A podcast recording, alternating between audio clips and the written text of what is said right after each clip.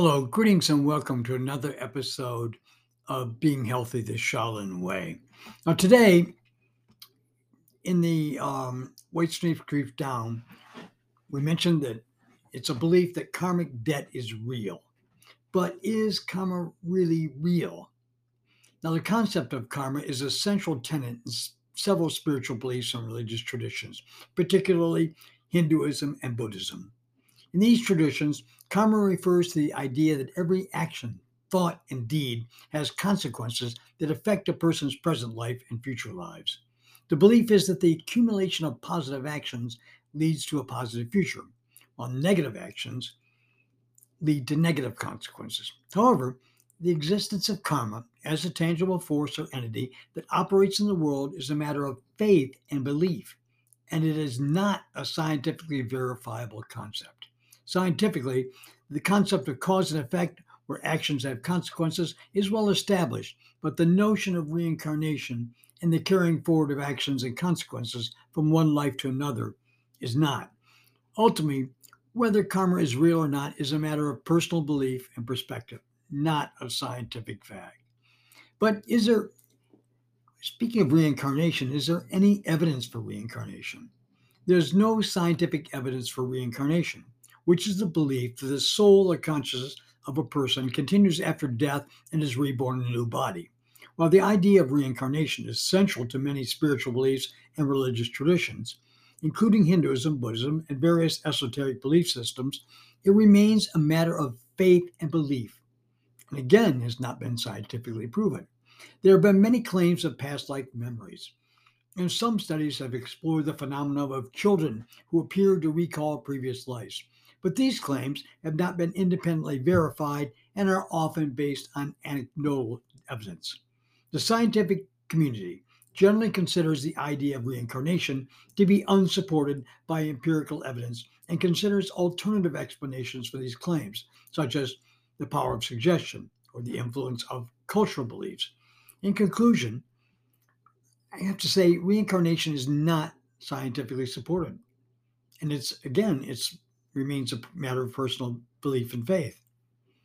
But let's talk about the supposed past life memories. Past life memories refer to the phenomenon where an individual claims to have memories of events and experiences from a previous life. Some people claim to have vivid and detailed memories of their past lives, including the time period, their personal relationships, and their experiences. There have been several studies on past life memories, particularly in children, who sometimes report memories of previous lives that are not consistent with their current life circumstances. Some researchers suggest that these memories may be the result of, of reincarnation, while others attribute them to the power of suggestion, cultural influence, or imaginative play. However, despite the interest in past life memories, there is currently no scientific evidence to support the idea that reincarnation is a real phenomenon. Most mainstream scientists and psychologists consider past life memories to be nothing more than vivid memories or dreams, imaginative play, or as a result of, again, cultural influence and suggestion. It's important to keep in mind that most claims of past life memories are not based on reliable or independently verified evidence and remain a matter of personal belief and interpretation. Now, how the cultural influences, the power of suggestion, play into beliefs on past life memories is relatively fascinating. Cultural influence and the power of suggestion can play a significant role in shaping beliefs about past life memories. In many cultures, there's a belief in reincarnation or the idea that the soul can continue on after death, and these beliefs can shape the way individuals interpret their experiences. For example, a person who has been exposed to cultural beliefs about reincarnation may be more likely to attribute their memories to a past life, even if there's no scientific evidence to support the idea. The power of suggestion can also play a role in shaping beliefs about past life memories. For example, if someone is told repeatedly that they have memories of a past life, they may eventually come to believe that this is true. Similarly, if a child is exposed to stories or ideas about reincarnation, they may develop past life memories that are influenced by those cultural beliefs. In the case of children, their imagination and the influence of parents and caretakers can also play a role in the formation of past life memories. Children are often imaginative and enjoy playing make believe, and it is possible that their past life memories are simply the result of their imagination. It's important to keep in mind that the power of suggestion and cultural influences can have a significant effect, a significant impact on beliefs and experiences. And it can be difficult to separate fact from fiction in the absence of independently verified evidence. Now, the matter of karmic debt is particularly interesting. The concept of karmic debt refers to the idea in some spiritual beliefs and religious traditions, particularly Hinduism and Buddhism, but in many other beliefs, that actions and deeds in one's current life can lead to a positive or negative consequences in future lives.